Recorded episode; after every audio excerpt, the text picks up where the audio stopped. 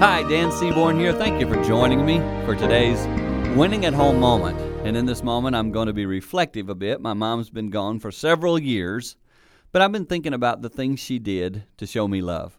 And this may seem trivial to you, it may seem funny to you, but when she would cook a chicken, she would always save me the leg. She knew I love chicken leg, and she would save me that leg. And I look back now and go, wow, she did that on purpose. I'm sure somebody else would have liked it, but she saved that leg for Dan. And I want you to know, you parents out there who are doing those little thoughtful things for your kids that they don't appreciate today. Yeah, maybe you're gone before they really get what you did, but I'm so grateful I had a thoughtful, caring mom. It influenced me, it made me more caring myself. Those little things we're doing today, parents, that may seem trivial, they're huge and they make an impact. And I believe in the future, your grandchildren will benefit because of the love you give to your kids.